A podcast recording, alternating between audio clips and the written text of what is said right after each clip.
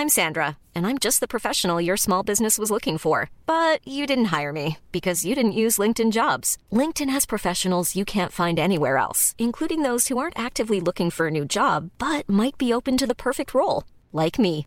In a given month, over 70% of LinkedIn users don't visit other leading job sites. So if you're not looking on LinkedIn, you'll miss out on great candidates like Sandra. Start hiring professionals like a professional. Post your free job on linkedin.com/people today. When you're ready to pop the question, the last thing you want to do is second guess the ring. At Bluenile.com, you can design a one of a kind ring with the ease and convenience of shopping online. Choose your diamond and setting. When you find the one, you'll get it delivered right to your door. Go to Bluenile.com and use promo code LISTEN to get $50 off your purchase of $500 or more. That's code LISTEN at Bluenile.com for $50 off your purchase. Bluenile.com code LISTEN. There's never been a faster or easier way to start your weight loss journey than with PlushCare.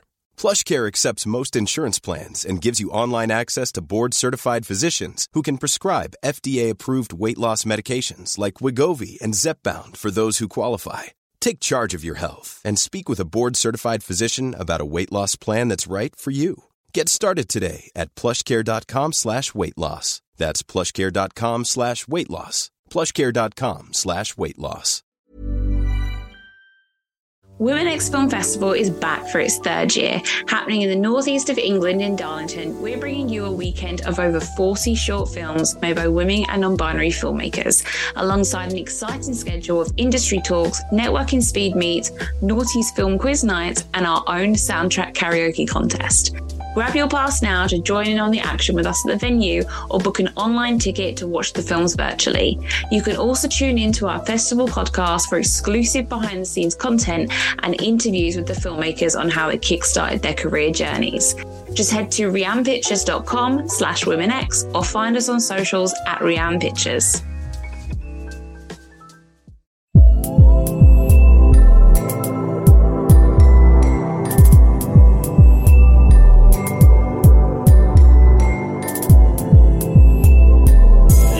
Yeah, I can hear you, Brian. It's okay. Sorry, I was just hitting record. I thought, do you know what? Let's capture the magic while we find Why, what's happened to Why- your. why not? Yeah, why not? Why not learn about my latest IT nightmare? and they, it's it's almost a daily occurrence for me. It really is. Uh, I don't know why why anyone ever thought I could work from home. I tell you that. But anyway, Yeah. um, why would it choose to freeze ten minutes before before we're, we're to start? We're due to start, and why would it start loading updates? I mean, well, you're you're you're more of an expert than me. Can you shed any light on that for, for me at all? um, it's it's because of Gremlins, Brian. That's why Gremlins. Oh, is that Yeah. Is that what it is? Yeah, it's the Roberts. it's the Robert Zemeckis film from 1985 Mhm, that's doing mhm, it. Yeah, well, it's as good an explanation as any. Yeah. How have you been anyway? Yeah, no, I've been all right. It's been a while since we've podded, hasn't it? It's I been a little know. I know. What was it? The uh, was it the Guy Ritchie one? Last one that we did. Man, yeah, it probably was. Jeez. Was, Yeah, well, I've let the younguns run around for a bit, haven't I? Like, you know, Chris and Ian, they've they've they're running around, and Rachel, she's running around doing her own thing. I know. You see, they're all really good fun. You see, the, the thing is that I suppose the difference there. I mean, I personally I prefer the the the old format that we used to use, and there were various reasons why you chose to give them their own shows. But you see, they're into particular niches, aren't they? Mm. Right? They're really into a certain niche of film, and I'm not into any particular niche. I just love all films, you know, and um, but they're having a great time, aren't they? Really, and it is a bit like letting the kids run around and run amok for a bit, isn't it? yeah, I mean, it does have its own problems. It's kind of like when you let your kids pick what they're going to have for dinner. It's a bit like, oh, okay, right, yeah, now we've made a mess, Yeah. and you know, okay, right, now I you're not know. now you're not going to sleep, but I know. Uh, yeah, no. To be honest, I'm loving it. I love um, the different shows, and I love Rachel like having a place to just be Rachel. I think that's so important. Yeah, we need that in our lives. Um, And, and she's Amber good at as being right. well. Amber's show's great. Yeah, Yeah, I mean, I mean, they're all, I think they're all great. I mean, I, I see them in, in sort of different sections. I, I'll sort of listen to half an hour of one, then I'll listen to half an hour of another, and I do I do kind of mix and match a little bit. But Rachel is good at being Rachel, isn't she? I, I just think like her show just suits her down to the ground. She's got autonomy to do her own thing, and I Yeah. what I love about it as well is that the majority of it is she's talking about snacks and food or her dog, and. I'm just like, was and that's what I'm there for. It's so good. Yeah, I know. But you see, the things that, that it's when she doesn't talk about films Mm. that, that it really kind of takes on a life of its own. And I, I think I think it's I think you've got a cult developing there. Oh uh, yeah, definitely. Eventually. Um, but yeah, no, that's not why we're here, though, Brian. Is it? It's not why No, we're it's not here to talk no. about the kids. We're here to be No. serious and, and get our own. Yeah, get her own thing going. Yeah, Yeah, yeah. Um, so yeah, the, we're going to be talking about this year's festival because you helped me last year with a festival, I believe. You and Jason. I did. Yeah, and a I did. few yeah. others. Did, yeah. did, did a few reviews. Yeah.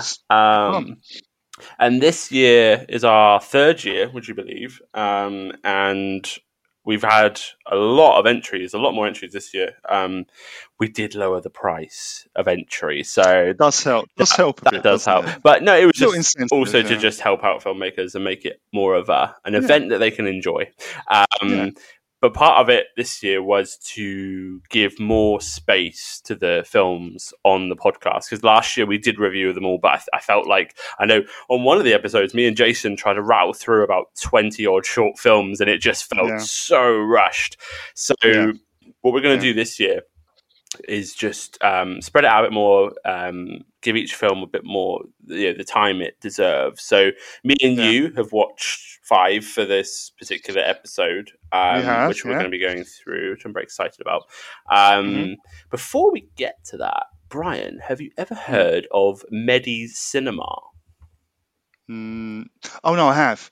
I have because um, you can give a if you're booking booking theatre tickets through cinema tickets through Vue, you've got an option to give money to to MediCinema. It's revised cinema for uh, young people who are in hospital or aren't able to get to a conventional screen. Is that it? That's it? Isn't Wow, it? bang on, basically. Yeah. Yeah. So MediCinema, um, they're not part of the NHS, but they work out of NHS hospitals and things. And it was, I think it's set up during uh, the pandemic, and the idea was to reduce loneliness and isolation when Yeah. people are staying, especially long stays in hospital. Yeah. Um, Mm. And, and they actually build cinemas inside Yeah. uh, hospitals and get patients to go there. And obviously, you know, we're big lovers of film and we know the power that it has. Yeah. Um, Absolutely. And yeah, so MediCinema um, are our chosen charity for this year. So we'll be promoting Oh, them a little bit and just you know giving Yeah. links off to to make sure people know that they can go and donate there. They've got a fantastic um, you know service that they provide for everyone, and also they've got some amazing patrons. Um, like I know Simon Pegg is one of I their was, g- I patrons. was going to say Simon Pegg does a lot of the uh, the, the main trailer for for Medicinema was Simon Pegg for a long time. Yeah, I think it Um, still is. Um, Still is, yeah. Yeah, and they've got lots and lots of other supporters and patrons. And UK Film Review is going to be one of them. Um, we're going to Oh, help them this year. And Oh. yeah, just a shout out to them and anyone looking to you know find a cause that. If you're a film fan, you well, you must be if you're listening to this. Otherwise, Mm. why are you here? Um, Yeah. yeah, Medicinema is a great choice because it's um, it links to people who need it, but it's also the love of film. Um, so Mm. yeah, um, find out more at medicinema.org.uk, or I'm sure if you Google them, they'll come up. And yeah, at this at the festival, we're going to be just promoting them here and there and everywhere. Um, but yeah, I just wanted to make sure I mentioned that before we get stuck in because we've got a lot of films. It's a great. We have. It's a great cause, cinema and um, it it should be more visible than it than it has been recently because it used to be used to see it around a lot. Then it kind of disappeared. It's, it could have been COVID. It could have been COVID that kind of suppressed the message slightly. But Mm. um, yeah, it's it's it's a good cause, great cause, and we all know what the power of watching a good film can be. Well, so- for me, when because they reached out to me and, and I was um, immediately drawn to it because it linked to something that I had experienced when I was um, back and forward hospital a lot because my dad was in Mm. there a lot, and um, I just remember going and sitting by the bedside, and it is boring. Don't get me wrong, rest in peace, Dad, but it was very boring. um, but it was Mm. the fact that I remember sitting there thinking they should there should be films right now because films it's pure escapism, which is like Yeah. this is when you need it the most. But Yeah, but also they have this um, ability to draw multiple people in at the same time to something different. So Mm. what was happening quite a lot was you know we sat there and put music on and, and that was fine. That was great actually. But then you know maybe they put these like TV things on that are like Yeah. you got to pay like five quid a day to put the TV on Yeah, yeah, Um, yeah. and I'd be on my phone and this sort of thing. But every so often, on even on the TV, like a film would come on, and then I'd sit there like leaning over my dad's bed, like with him in there, Yeah. trying to watch this same film together on this tiny mm. little screen. And I was like, well, Yeah. this should just be, you know, and it, it's so therapeutic. It's so beneficial to health, mm-hmm. I think. And yeah, for me, it was just like a no brainer. When they got in touch, I thought, you know what? Yeah, happy Yeah. to get behind you guys. But you see, what it does there, though, is that it makes hospital more of a normalized environment Mm. because, you know, whenever anyone goes to hospital, it's because they're seeing someone they're close to who's not well. And for a young, someone who's particularly young, that can be, uh, it can be boring, it can be worrying and frightening as well. So it helps to, to normalize the environment more and it makes people more comfortable to be in hospital for longer. And that aids the person they're visiting to a quicker recovery. Um, so you can't underestimate the power of what that aims to do, what it aims to achieve. Do you think there are any films though that are like totally inappropriate for that situation? Do you know what I mean? yeah, like that- trigger warnings and to- stuff. I know you, you've got to be very careful, I think, about the type of films you would show in that environment. But I, I suppose it depends, doesn't it? Really. But I mean, you would you would imagine they would veer towards family-friendly mo- movies and nothing that re- particularly reminds someone of where they are, because the whole idea is to escape from that situation, isn't it? And we use film as an escape anyway from the routine of life. You know, the, the trailers that Vue show, um, I'm sure Cineworld is similar, but you know, it's all about saying escape from your, your normal surroundings, switch off your phones. You know, the the, um, the trailers that John Boyega does with Rid- Ridley Scott's them as well. It's saying, no, you know, turn your mobile phone off. No, swipe me, like me, click me. Just get rid of all of that and just immerse yourself in a, in a different world. But of course, it does depend on the film you're watching, and um, you know, uh, but it, but it's it's obvious what what it can do and the, the therapy that can provide. But it, you know, you wouldn't recommend Friday the first Thirteenth, would you? Well, like Ra-. Rachel might, you know. So let's uh, leave it Rachel would, would anyway. Yeah. oh, Rachel would. Yeah. Yeah, yeah. I, yeah. But you know, so it's a great cause, and I- I'm glad we're supporting it. Awesome. So, speaking of um, everything else, we're going to review five of the official selections for this year's festival during this episode. And it's a mixed group. That It's not like Mm. all shorts or anything like that. They're, they're all different um, genres. And yeah, um, they've all been reviewed on the website. So any film that we mentioned tonight, you can also go check out the official review. And yeah, they'll be screening at the at the online film festival. Anyone can attend that, um, anywhere in the world actually. And um, yeah, we're looking forward to that. So, Mm. without further ado, we're going to review a Manchester story first. You knew straight away what it was, despite everybody saying, oh, it was a speaker fault or it was an electric fault. You knew what it was. Manchester as a whole, the whole city, felt quite personally attacked. you know, raking through the news to see what had happened, and you know, and then the next day it was confirmed of that it was a terrorist attack. You think that couldn't happen, it happened. And it's indescribable. It, it just disassociated me. I didn't know what it was at the time. It just all went in slow motion from when it went off. a, a positive thing came out of an absolutely tragic circumstance. There's no Uh, still only 17 years old. Uh, it's fought one of the hardest battles I've uh, seen. Manchester's response was fantastic. We're resilient. We've been attacked before. We're Manchester. We aren't afraid. Being angry isn't going to bring anybody back. It won't bring my son back. a really good city and the people are actually amazing and the whole world is actually behind us right now. Even though it's haunting. Right, okay then. Um, well, where do you start really? I mean it's it's very powerful, isn't it? It's it's a it's a compelling story and it's real, it's truthful, isn't it? Mm. It's it's a story of people coping with the most grotesque event you can imagine. It's frightening, really, isn't it? Mm. You know, I, th- I think the reason it works for me so well is because it, it's not concerned with the event itself.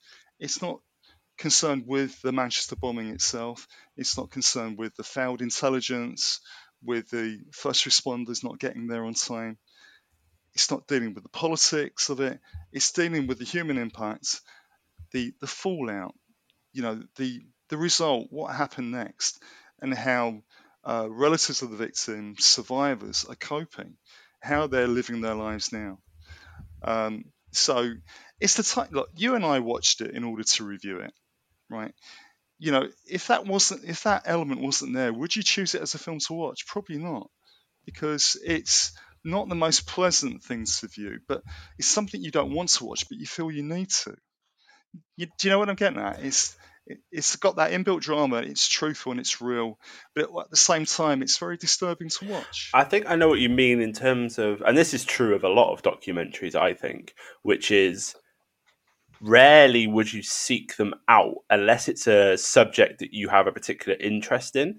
Whereas, mm. actually, what's funny about documentaries is really they work best when the opposite is true, which is when you don't know anything about the subject because yeah. you can be enlightened. And I think with a Manchester story, it would probably be the sort of thing that would fit in absolutely perfectly on like you know a Friday night on a you know, Channel Four sort of thing, and it was on, and I would just find myself watching it, and I would then be glued because of the the way that it's filmed and the stories that come out, which are really mm. compelling, and it is really well done. But um, I think what I really loved about the film was to just give a bit of a synopsis, it's about the uh, following the events in 2017 where um, the Manchester Arena uh, a bomb went off. Someone exploded a bomb, and 22 people lost their lives. Um, but like Brian said, it's not um, dealing with that really. It's it's more about the aftermath and how the community kind of pulled together, all the different uh, projects and um, group activities which seemed to just spring from this tragedy, which actually brought a lot of hope and joy and positivity to Manchester. Um, so, for example, um, there was a lady who's like a tattoo artist, and she mm. said, "Oh, you know, should we?" You know, just messaged her friends, or should we start giving away some free tattoos of the Manchester mm. Bee? And mm. that kind of exploded and went viral and was like this massive thing and everyone was like mm. on it and you know it was all these things which were so well generally positive about you know, what what came after this sort of horrific event that that was what I just really enjoyed about it because it would have been so easy to have done flashbacks done newsreels done mm. you know even like um, what do they call them? You know, when they're sort of like, uh, remember the 999 program where they have like, uh, what do they call yeah. it? Like a reimagining of it. Re- reconstruction. Reconstruction, that's yeah. the word I'm looking yeah. for. That, you know, they, they, could have gone like that kind of route and it would have been just, you know, it would have been powerful, I'm sure. But this felt very different as a piece and it was a really like, uh, sort of heartfelt piece. Hmm. Yeah, I mean, look, I think you can't help but be moved by it. Um, and it's I suppose really where, where I, I would originally say it's um, the most distressing thing you could possibly watch, and we all remember it well. You know, in some ways it almost needs no introduction. You know, the Manchester Arena attacks, May 2017. It was a wretched time for the country because this was in the midst of the London Bridge attacks, uh, the Westminster Bridge attacks, we had the Grenfell fire in June. It was a wretched time for the country because mm. everywhere you look, there was a disaster just beginning to happen or in progress. And it was slap bang in the middle of all of that. All of that. Um, but you know, in spite of what happened, this film shows you something positive came out of it, i.e., that life goes on. And it's a way of showing the culprits and those responsible saying, well, look, yes, you've done this to us, but we are surviving, we're carrying on. We owe it to those that have gone to live our lives and live our lives with freedom in the way we wanted to live.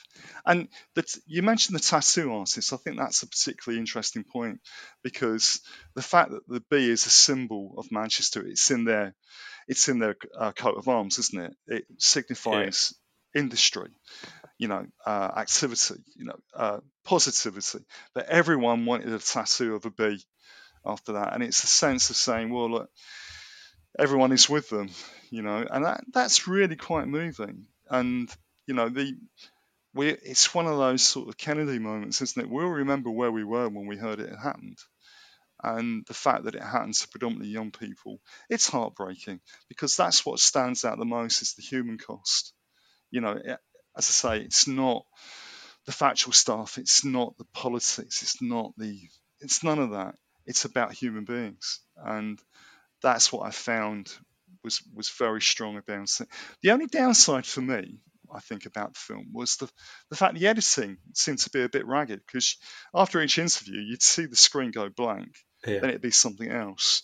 Now you could say the story tells it tells itself, but it would have been nice to have had the odd cap the odd caption here and there.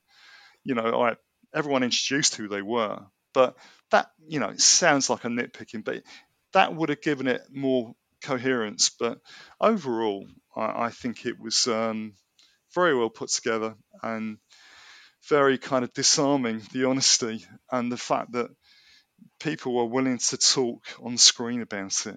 You know, I mean, maybe they find that cathartic. Maybe they find it's healing. It's therapeutic in itself. Yeah, um, I, I mean, you know, just to pick up on some of the filmmaking aspects because I think that's important.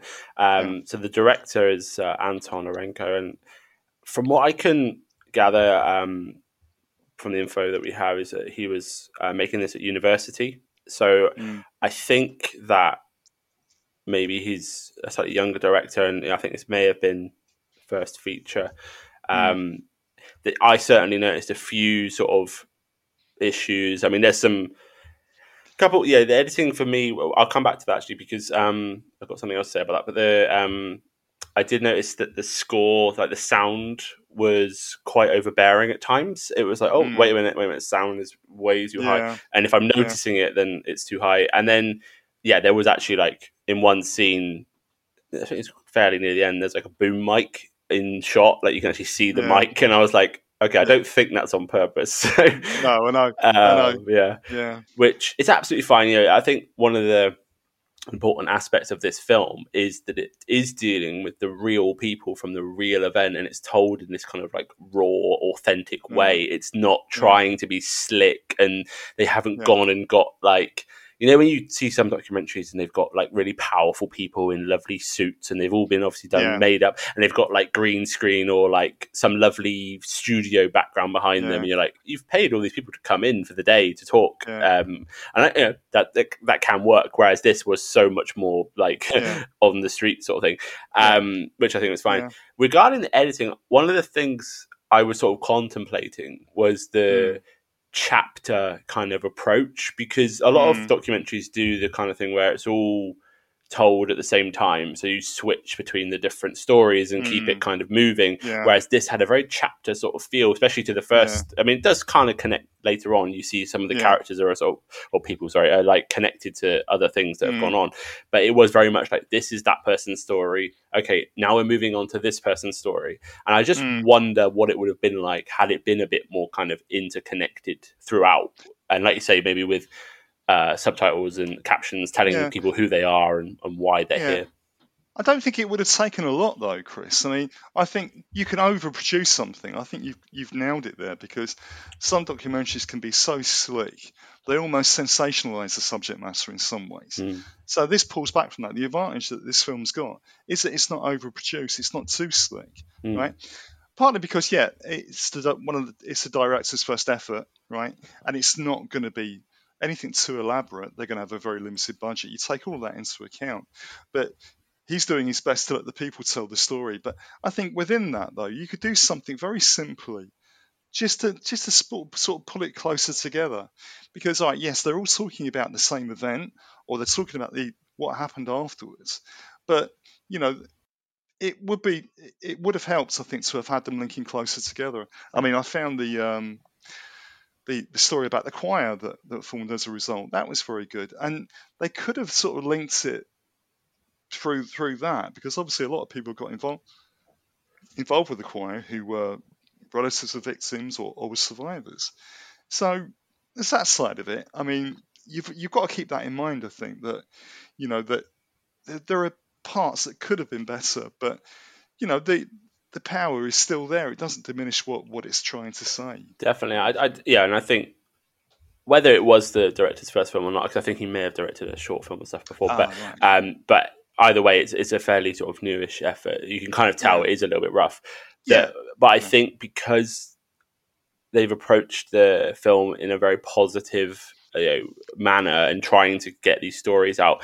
And one of the things I just wanted to just really kind of promote was the fact that it does challenge a lot of stereotypes because, mm. like you say, it's not even like the, the brief mentions that are made to the bomber are done in a way mm. that's like shown forgiveness or very kind of like it's not going oh my god i can't believe that person did that it was more like mm it happened and we're dealing with it and some of us are stronger for it some of us are weaker for mm. it but you know yeah. it, it's yeah. more about the you know the outcome but also like things like there's like a biker gang there's people with tattoos yeah. there's lots of people that you kind of think it was a great way of showing that if something like this does happen that a lot of these um, you know kind of pigeonholes that we put everyone in suddenly become completely irrelevant because everyone's brought together in a human way of look something awful has happened to our people of this yeah. of this city and we've all come together and people all around the world felt the same way and i think that was yeah. the most powerful thing i kind of took from it really yeah i think the the um the biker who organized the um the events the the, the events that supported um you know efforts to keep, keep the their memories alive mm. He didn't have a direct connection necessarily i think he knew I think he, he was a friend of someone who was had a a relative that was caught in the blast. But he did, what struck me about it was that that biker didn't have a direct connection, mm. but he he felt a closeness and a proximity to it all, and he wanted to do something positive to say yes, look, we're supporting you, and they didn't think that, and it helped to change the image of, of bikers as well. He felt I thought that was really interesting because he said that bikers have a certain image, but he said we had 800 turn up uh, to this event to mark uh, a, a, a, representation, a remembrance of what's happened. And I think that's great as well because it, it shows that people who don't have a direct connection feel it as well and are able to support people as well. So absolutely, and you can check um, a Manchester story out at the festival this year. Um, but if not, seek it out elsewhere. It's worth your time, I think. You know, and it's a great example of you know what can be done with something that would be quite harrowing in the hands of someone else, but done in a very positive way. Um, mm-hmm. Okay, so going to move on alphabetically. Why not? um, why not? So the next is a short film directed by Daniel Topic, um, and it's called Another Day. I often think back to that last summer.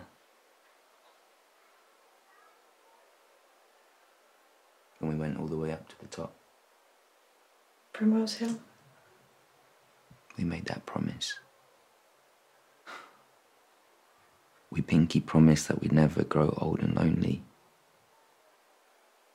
If I ever ended up bold and bitter, stuck in the corner of some smelly old pub, I knew you were sat on a couch somewhere next to your ninth cat at 60. I'd come find you. You said 30. Yeah. Yeah.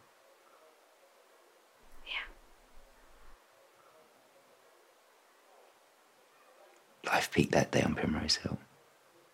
Do you want to give uh, our listeners a synopsis on this one, Brian? Yes, of course. I'd love to. Uh, so, Another Day focuses on on two characters, Sam and Sinead. Now, with many short films with limited screen time, you do surmise a lot, but you judge a lot, not just from the scripts and what's said, but from the expressions and the way they look at each other. So they are a couple with a past, with a history, and they are reunited up, up to a point. Um, it's it, it gives you um, their story in partly in flashback. They go back to when they were very young, when they were first going out together, and obviously a lot's happened in between because um, they appear to be old flames reignited, a first love being revisited. Um, but it also suggests something of an illicit relationship because the final frames obviously imply that they've led different lives at some point and that they're about to do something that brings them that forces them apart again. But um, I felt the narrative wasn't uh, entirely obvious about where it was going, but it gives you a certain number of scenarios. But it obviously portray to me it portrays intimacy very well between the, the two of them, and the fact that a lot has happened, and they're trying to sort of provide a kind of an end-to-end story, and allowing the viewer to fill in what's missing. I think in some ways, but um, that was my take on it. What do you think, Chris? Yeah, it's interesting. I, I, think I had a similar take, but maybe slightly different, just in that I kind of caught on very quickly that they were lovers in the you know, in the past, but then mm. had come together because she said something along like, you know, "Why did you come?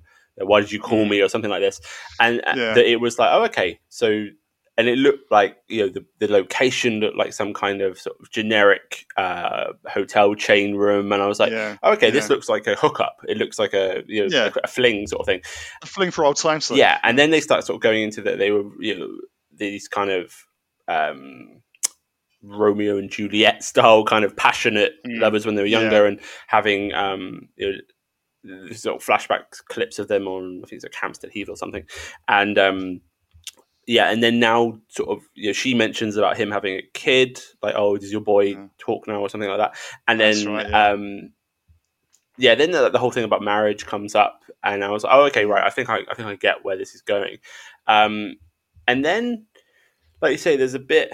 I mean, spoiler warning, I guess, because yeah. maybe people want to just um, skip forward a little bit on this if you if you're going to check the film out for the first time uh, later on. But there's um, a bit where she's looking in the mirror in the wedding dress, and I thought, so yeah. did that actually happen? I think it did because part of me wondered if, oh, is she just imagining what it would have been like to have caught up with an old flame because yeah. she's getting married yeah. and she's got cold feet? But then it it goes to him and he's feeding his son and he's looking at the calendar and I'm just like I'm wondering if they're both reminiscing in their heads like what it would have been like. Yeah, it it could be a completely emotional and mental thing that they're, they're both imagining the experience in their own heads. Mm. But I mean, it could easily have been, been real insofar that this is the way I could take it: is say, right, Sinead's about to get married.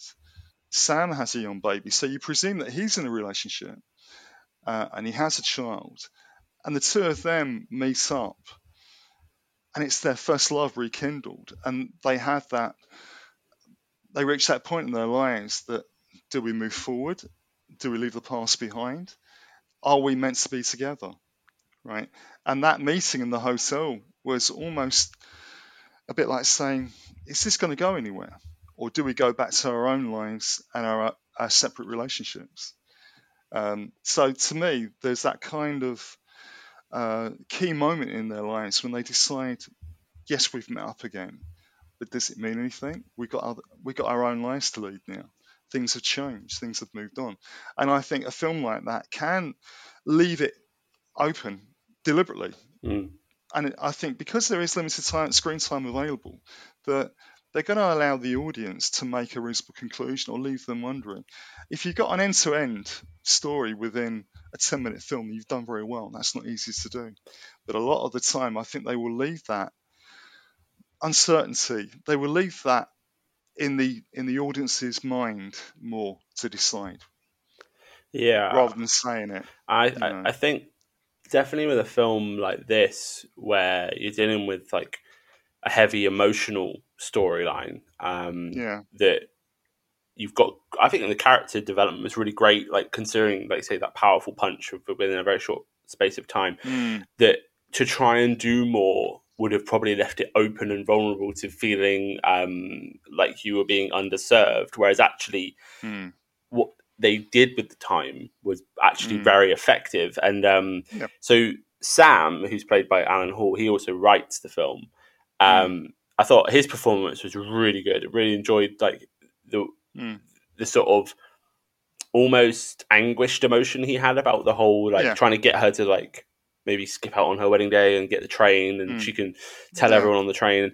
Yeah, I, I love that sort of passion that was coming from him. Yeah. Um, And then Sinead, who's played by, I'm going to attempt the name because I'm terrible with Irish names. If this is, uh, but I think it's Grenier, Grenier, Grenier, Gron- Grania. Grenier, Grania good. Good. She Grenier, is phenomenal, really great at you know this kind of um, complex character who is caught between her past, which is Yeah. right with her in the present, but then Hmm. her future that's just around the corner. And I thought, yeah, together it was really good. I love the chemistry. I really believed Yeah. it, which is often the problem with some of these short films that are trying to sort of probably haven't got a lot of budget, haven't had a lot of time, do kind of push it. I thought that the actual performances were really, really strong. That it, it did bring me in. I was I was really into it. Yeah, I really enjoyed it. Yeah, I think I think both actors were very good.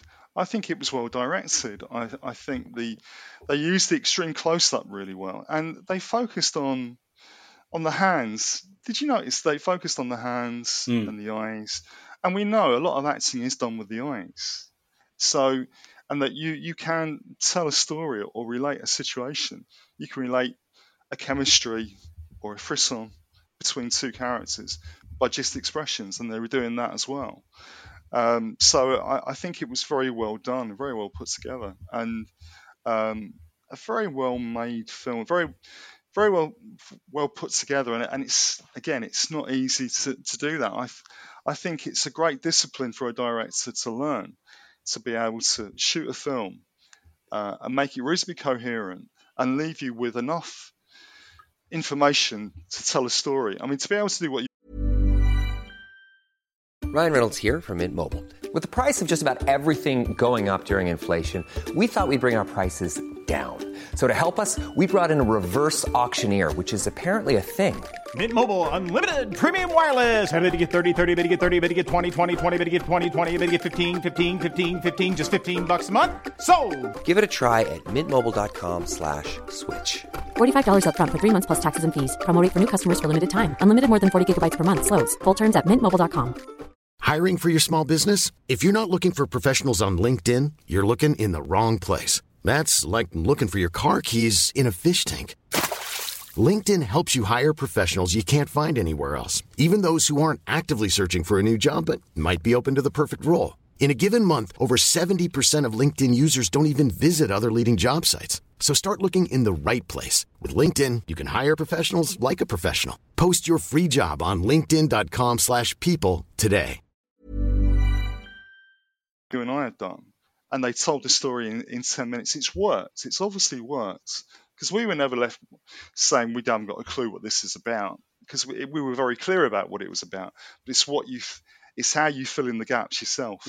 I think it's really interesting because I, I thought, I thought Sam was like a single parent and was trying to get, um, uh, to get Sinead. to get her to to go with him, sort of thing. You know, that's the way way it was working for me.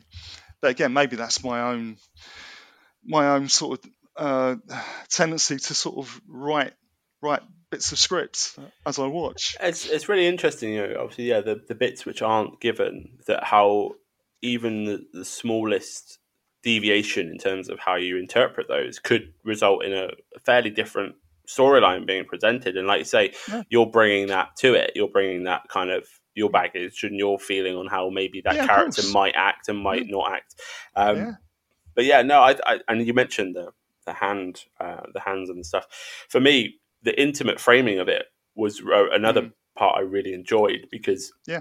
they make great use of the space. It's not a big uh, room that they're fi- filming most of this in, um, and you get that feeling that you're inside this situation right now, and you're like a fly on the wall in what is a very kind of um, intricate but emotional story, and I think it just worked. I loved the acoustic guitar as well. Um, that was Mm. over the opening scenes, and it was like these two Yeah. lovers. I say it felt slightly Shakespearean that bit. I was like, oh, this sort of feels like a timeless Yeah. story because of because the dialogue hadn't started at this point. I was like, okay, yeah, already getting a very good Yeah. feel about what this is, and then when you sort of learn that it is about characters from their youth not fitting together in their present or future, Mm. that, it has that sort of tragedy feel to it. Yeah, um, you know, star-crossed lovers and, and all this sort Yeah, of stuff. Romeo and Juliet. Yeah, and It, that was kind of the sort of vibe that I was getting from it. Um, Hmm. Yeah, I, I, I would definitely recommend seeking it out Yeah, and it's ab- a bit absolutely.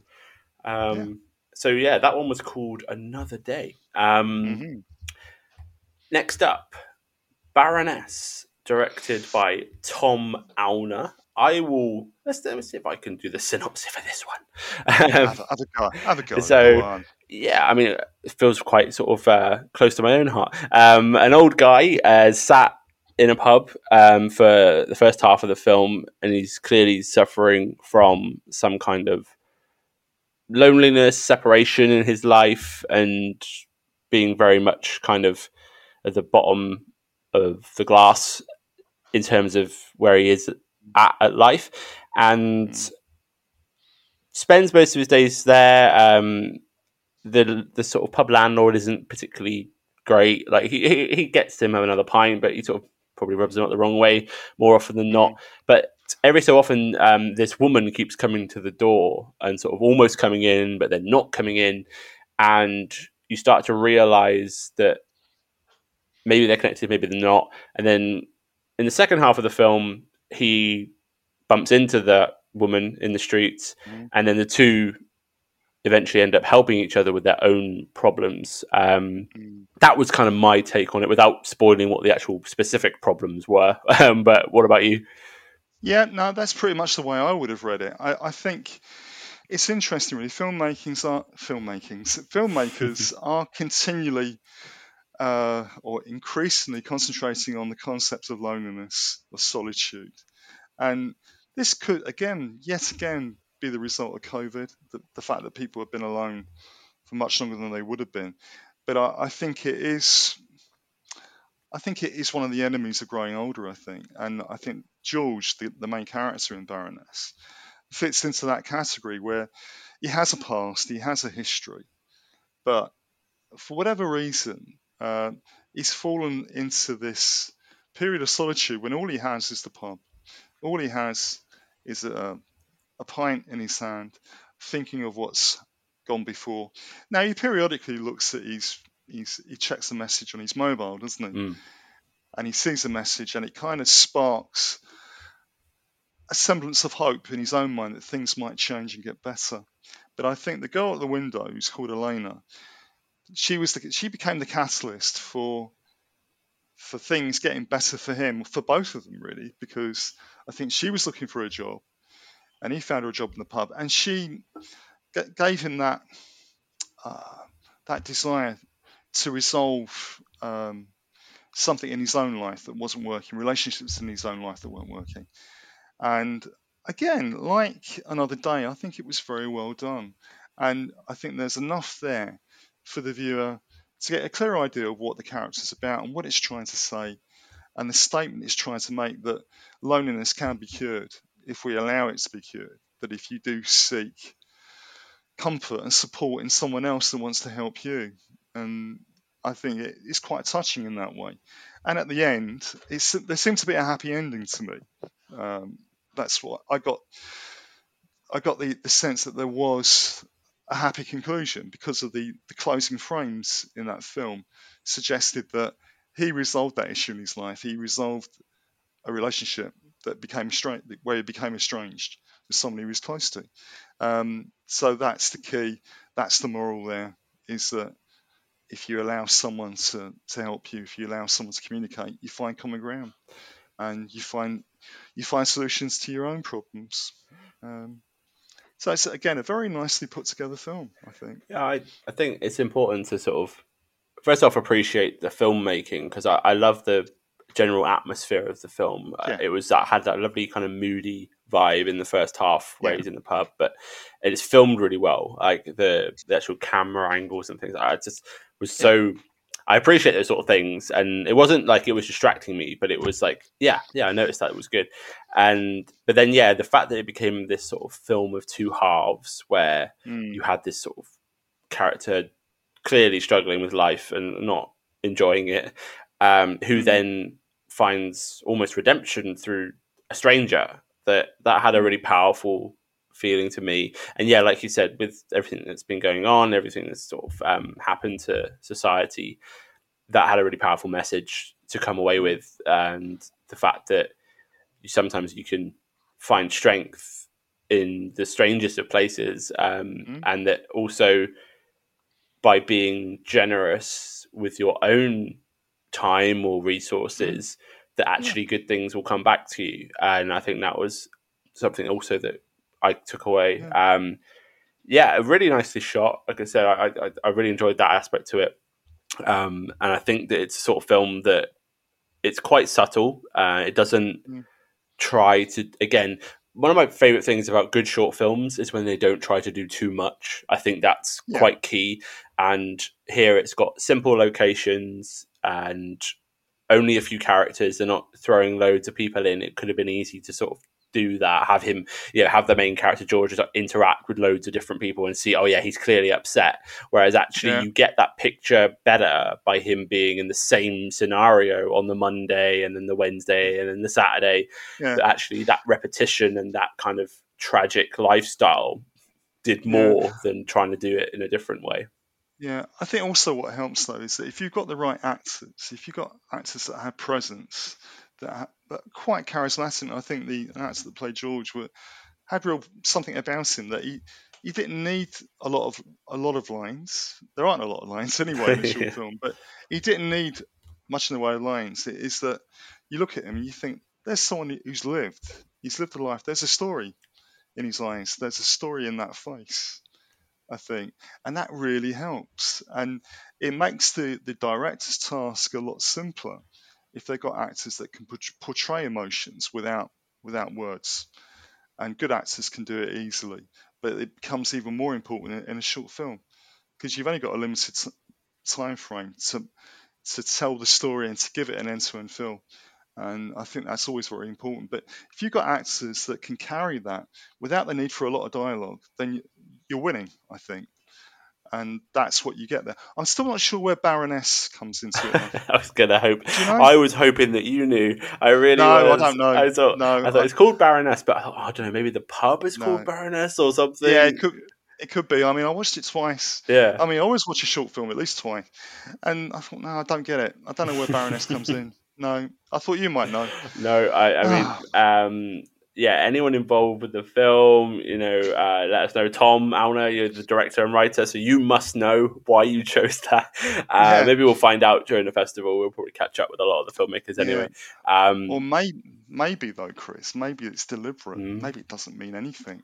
Maybe. maybe it's it's it's just one of those blinds, you know, to think right, we'll call it this, and we'll make pe- we'll make the reviewers wonder what it's about and try and work out what it means. That do you know what, that's a really good ploy because we do chat some absolute rubbish sometimes. That it'd be really funny if the filmmakers are sat there going, "Yeah, yeah, no, it's not that, it's not We've that." We've done it, yeah, cracked it, cracked it, yeah. Um, yeah. So yeah, but the mm. film albeit we don't know why, is called Baroness. So check it out uh, at the festival, and yeah, uh, make sure you're you're ready for some human connection because that I think is really what that film is uh, is all about. Mm. Um, next up is another short film. This one of the comedy slash murder genre. Um, yeah. Boomslang Two, The Dinner, um, directed by Justin Chwan. I was sent here to teach you a lesson so you don't kill your next victim. Of course, how do you scare a serial killer? I hear music!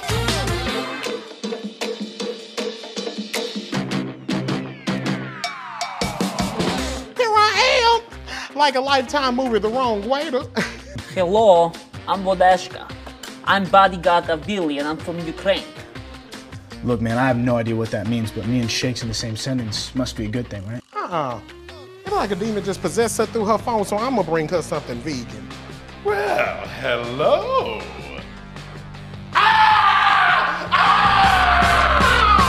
Okay, well, if y'all don't want this, I'll take this back to my home girl. Excuse me, sir. Thank you very much. Okay. Yeah. This this is really off the hook, isn't it? it's bonkers. It is but I tell you what, I absolutely like- bonkers. I tell you what though, it's you watch this and you think, God, I like this. I don't know Mm, why I like it. It's I addictive, right? It's a really addictive film. I just do, and there's some great lines in it, you know. And I think all directors wear their influences on their sleeve, really, up to a point. And this kind of reminded me, the opening scenes. I thought, is it a kind of like a bit like Twin Peaks? It's got that kind of really surreal feel to it, but then it it just ju- it just jumps into this these madcap madcap exchanges between characters because the you know the the, t- the title character Eric Boomslang he, he's a serial killer right Mm. and he he goes to dinner at a at a restaurant called the Second Wife Restaurant and he has this really weird conversation with the with the uh, receptionist or the woman who, who's sort of showing into his his seat. He's see- he think he's speaking partly in Spanish, then he switches back into English, and you think, what on earth is going on here? And but that again, it's deliberate. It's making you think why. All the time you're thinking why. But I'd say something else though. There are some really great lines because Eric's previous victim, Harriet, returns from the dead, Yeah. and they do. She said, "I've been rehearsing a new dance for Fosse."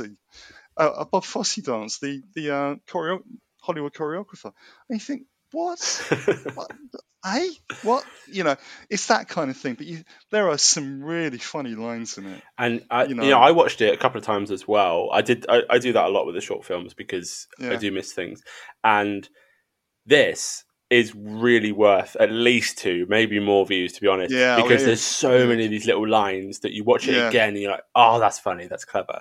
Yeah. Um, and it, some of them go a little bit under the radar. And I think because also it's got very extravagant characters, like you've got Yeah. obviously Boomslang, but then you've got the uh, the older chap who comes in later, and he's very sort of you know outlandish. You've got the maitre d, uh, the guy who shows him to his table, who's also Yeah. very kind of um, exaggeration like uh, prone. And yeah, the Yeah. whole thing I think is you have to be on the same level as it to enjoy it. Like if you come at Yeah. it thinking. Oh, this is a bit weird. Like it will probably feel a bit weird to you, but if you come into it just actually, do you know what? I'm just going to go with it and run with it because this is fun. And it was just like a whole load of fun in like a short film. Um, It's it, it's actually brilliant, brilliantly put together, and it's it's someone who's just thinking. It's not just a question of thinking outside the box.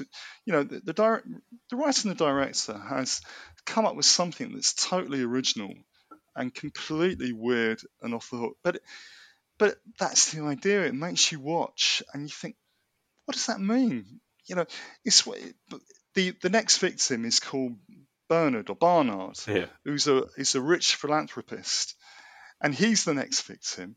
And he sits down with these three young kids. One's Ukrainian, one's one's looking at a mobile phone with really long fingernails, and and um, uh, they're they're going to benefit from him being there. He's like some kind of benefactor, and one guy comes out with things that are so weird. He shakes hands with Barnard and he says, "My pronouns are sometimes, but not often." I thought, hey, what?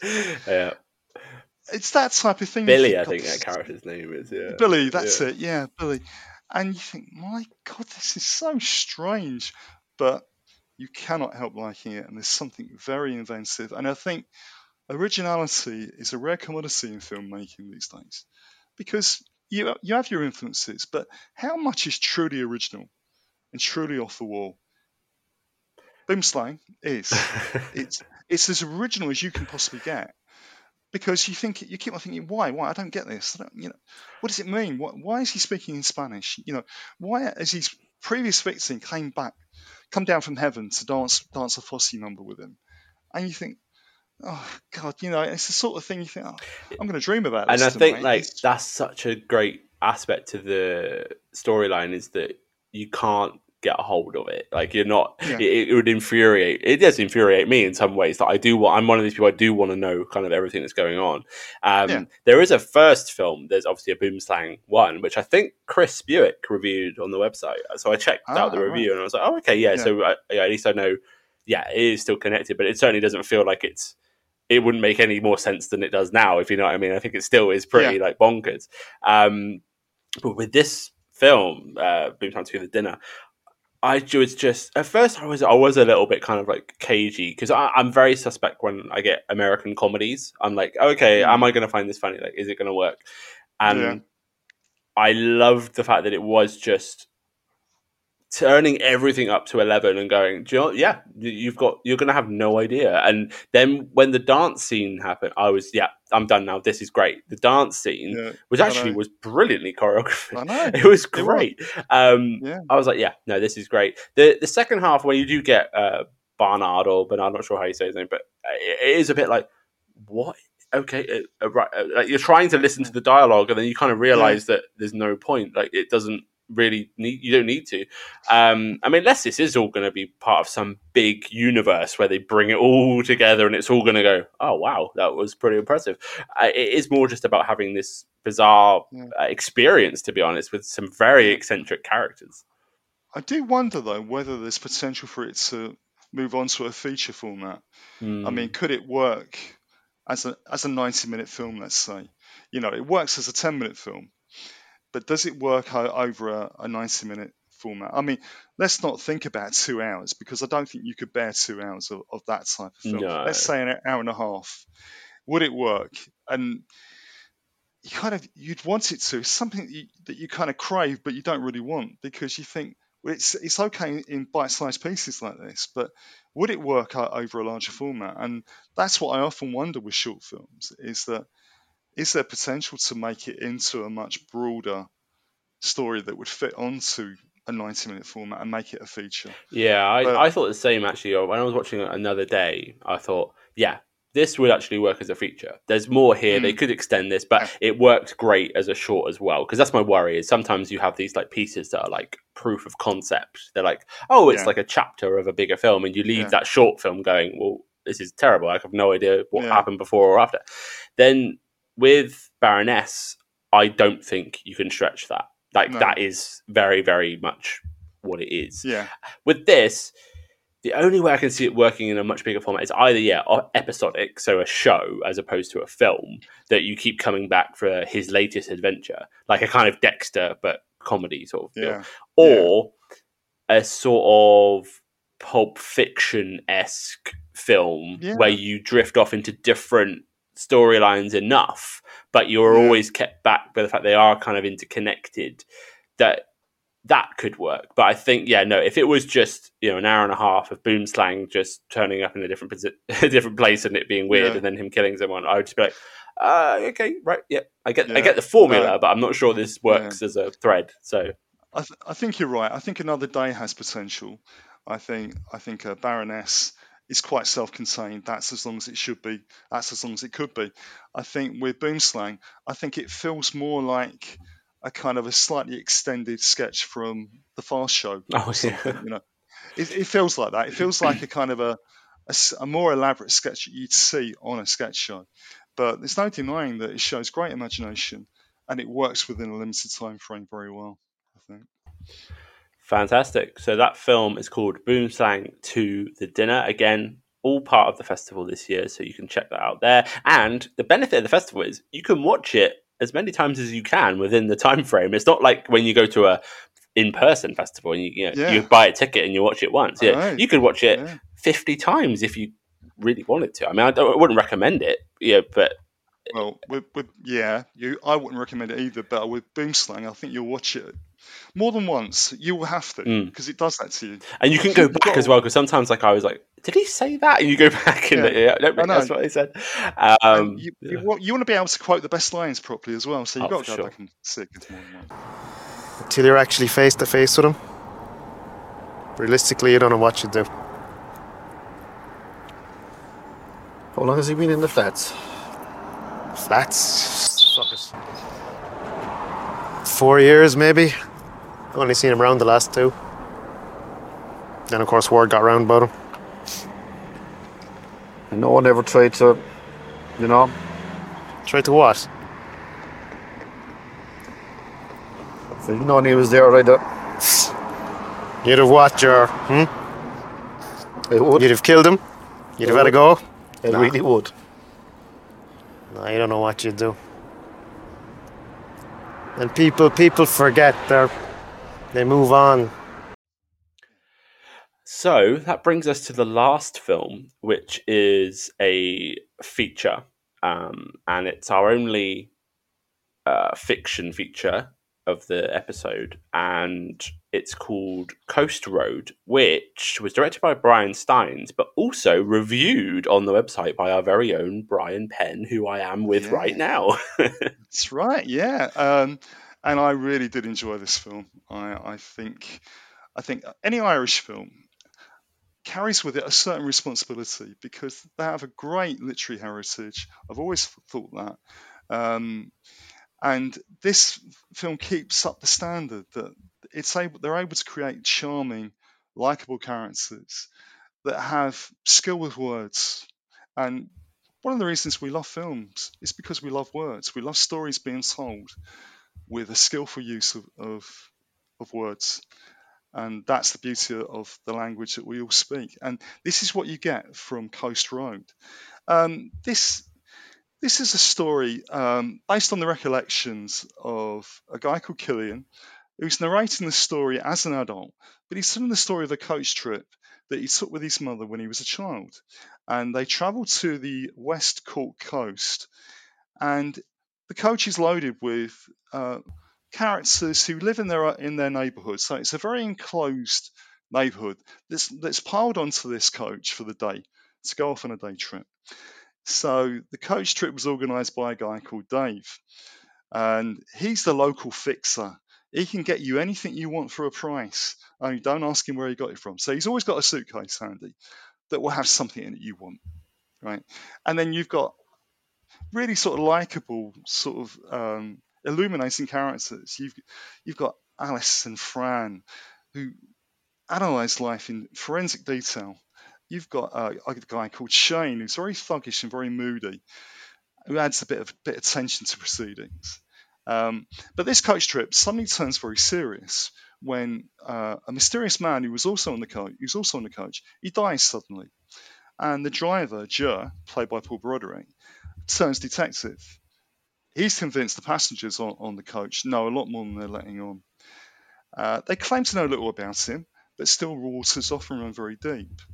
So as the journey continues and they head for the nearest town to report the matter to the police and get the ambulance services up, Joe, the driver, begins to question uh, the passengers on board and he's convinced there's got to be more to it than that. Is there something else going on here? It can't be totally random. And it's a very cleverly put together film. It really is. It's beautifully acted. It's partly improvised. Um, but again, it's so typical of an Irish film. It, it, it's a very bright and sparky script that allows these characters to develop side by side and allows the develop to the relationships to de- de- develop between them a lot more, and you see it on screen. And it's a very very nice film, and uh, it's, it's thoroughly recommended. Yeah, and you know you've, you've really gone through a lot of it, so I feel yeah very happy to to take on a lot of that. Um, I really enjoyed this film from a sense of it had a nostalgia to it because it's uh, it's a character remembering a story from their youth that he has a Game Boy, I think, or a Game Gear or, or Game Boy or something at some point. So I was like, okay, well, that gives you an idea of times. And funny enough, I hadn't long finished watching Derry Girls, which is very much Yeah. like a period piece set in, in, in Ireland. Yeah. And I was like, Mhm. yeah, it felt almost quaint at times, especially the first half, where it does feel like an episode of like Coach Trip, and there, you know, it's just a bunch of like people on a coach being very believable and authentic and having those kind of interactions that you'd have That is Yeah. like oh okay mm. like yeah they're just chatting and and very much being themselves. But then when you get that that sudden jerk of the the plot twist of oh okay hold on one of them's dead you're like whoa wait a minute this just changed into a mm. completely different movie mm. for me. That I really loved that. I thought actually I wasn't expecting that at all. Um, I was because up to that point I was kind of wondering where is this going like it's lovely it's, Yeah. it's very picturesque the you know, the landscapes are beautiful I could watch these all day it's yeah. absolutely fine and Mm. um, the characters are sort of funny enough but then when that happened it was like whoa this is actually a this is a different film than what I thought I was watching Yeah. um, that it became very, very engaging. And I think, I, you know, I mentioned there some of the sort of great aspects of the filmmaking, like the coastal shots and some really Mm. good kind of overhead. I'm guessing they must have used a drone and stuff for the bus and things like that. Um, Yeah. There are some bits which I didn't enjoy, which is the fact that they are holding a camera on a bus, so it was very nauseating at times because the it's, it was like wibbly wobbly, and I was like, "Oh my god, I'm going to be sick." Um, Yeah. but if anything, that did kind of add to the feeling of like this is a proper route based sort of you know trip Yeah. down the coast on a bus, and it's Yeah. it's it's meant to feel that way. Um, Yeah.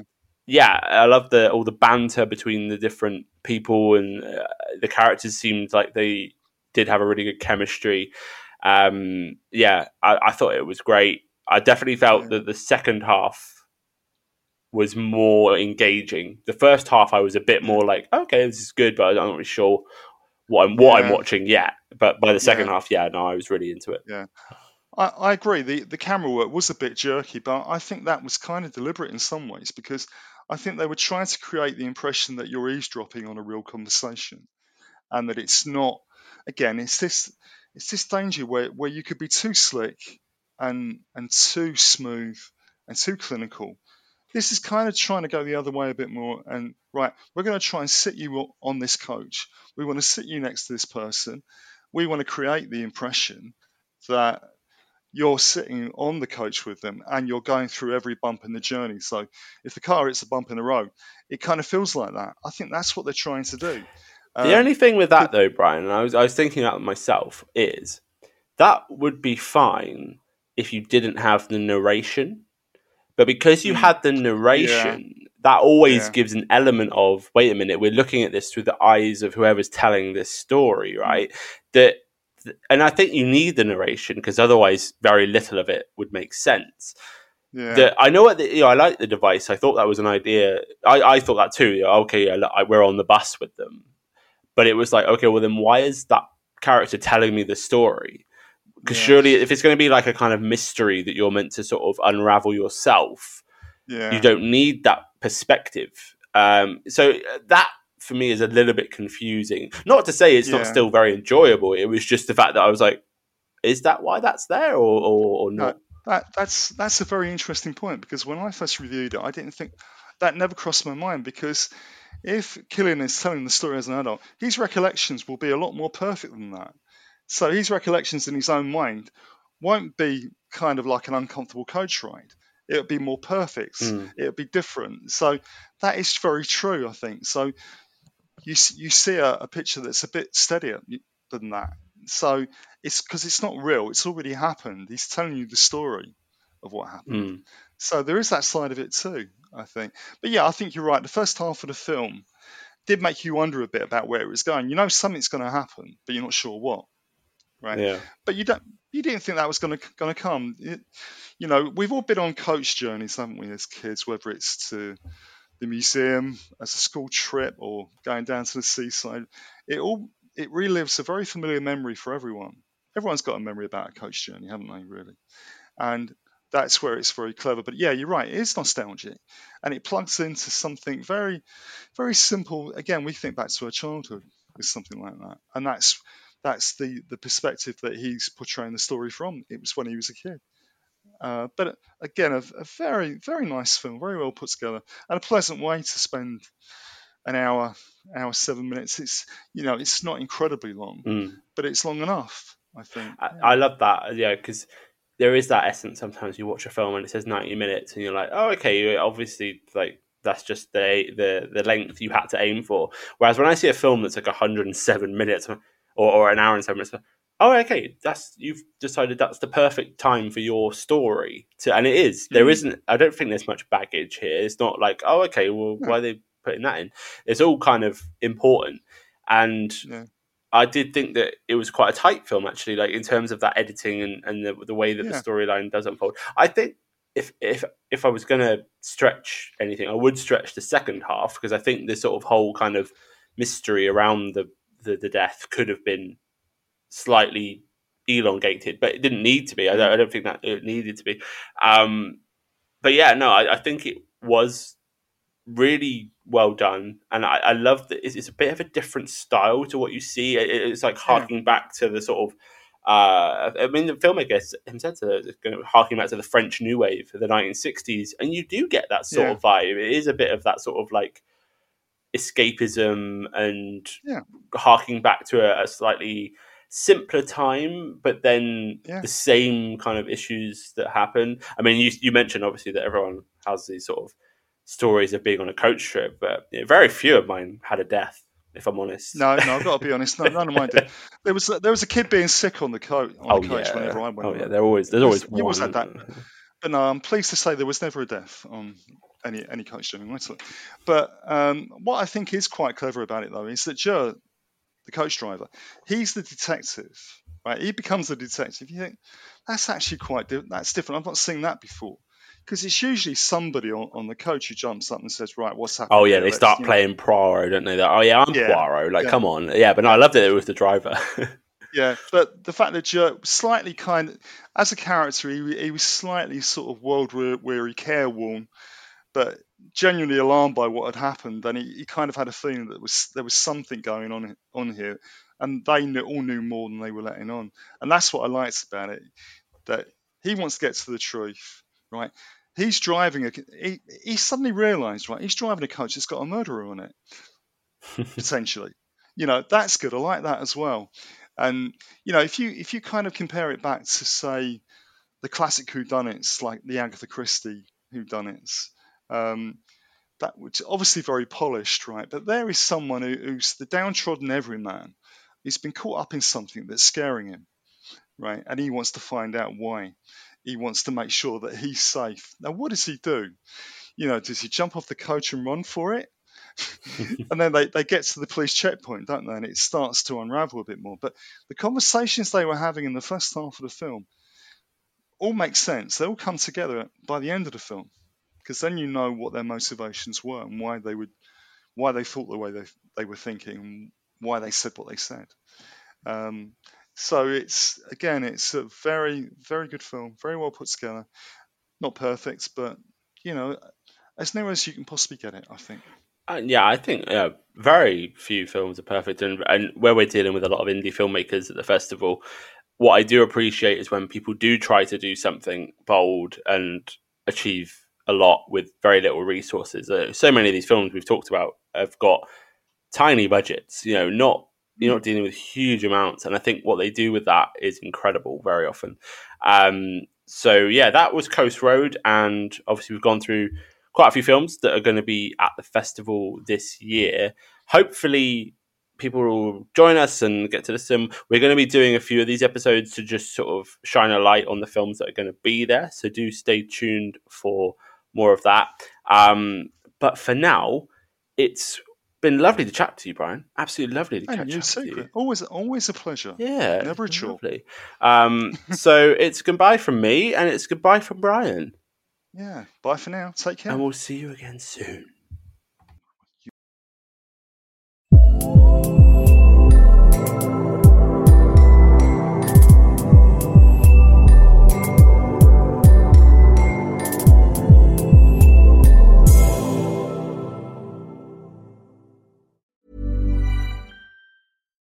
Would you like to look five years younger? In a clinical study, people that had volume added with Juvederm Voluma XC in the cheeks perceived themselves as looking five years younger at six months after treatment. Look younger, feel like you. Add volume for lift and contour in the cheeks with Juvederm Voluma XC. Reverse signs of aging by adding volume to smooth laugh lines with Juvederm Vollure XC. For important safety information and to find a licensed specialist, visit juvederm.com. That's J U V E D E R M.com. Not for people with severe allergic reactions, allergies to lidocaine, or the proteins used in Juvederm. Common side effects include injection site redness, swelling, pain, tenderness, firmness, lumps, bumps, bruising, discoloration, or itching. There's a risk of unintentional injection into a blood vessel, which can cause vision abnormalities, blindness, stroke, temporary scabs, or scarring. Talk to a licensed specialist to find out if it's right for you. Even when we're on a budget, we still deserve nice things. Quince is a place to scoop up stunning high end goods for 50 to 80% less than similar brands. They have buttery soft cashmere sweaters starting at $50, luxurious Italian leather bags, and so much more. Plus, Quince only works with factories that use safe, ethical, and responsible manufacturing. Get the high-end goods you'll love without the high price tag with Quince. Go to quince.com/style for free shipping and 365-day returns. When you make decisions for your company, you look for the no-brainers. If you have a lot of mailing to do, stamps.com is the ultimate no-brainer. Use the stamps.com mobile app to mail everything you need to keep your business running with up to 89% off USPS and UPS. Make the same no brainer decision as over 1 million other businesses with stamps.com. Use code PROGRAM for a special offer. That's stamps.com code PROGRAM.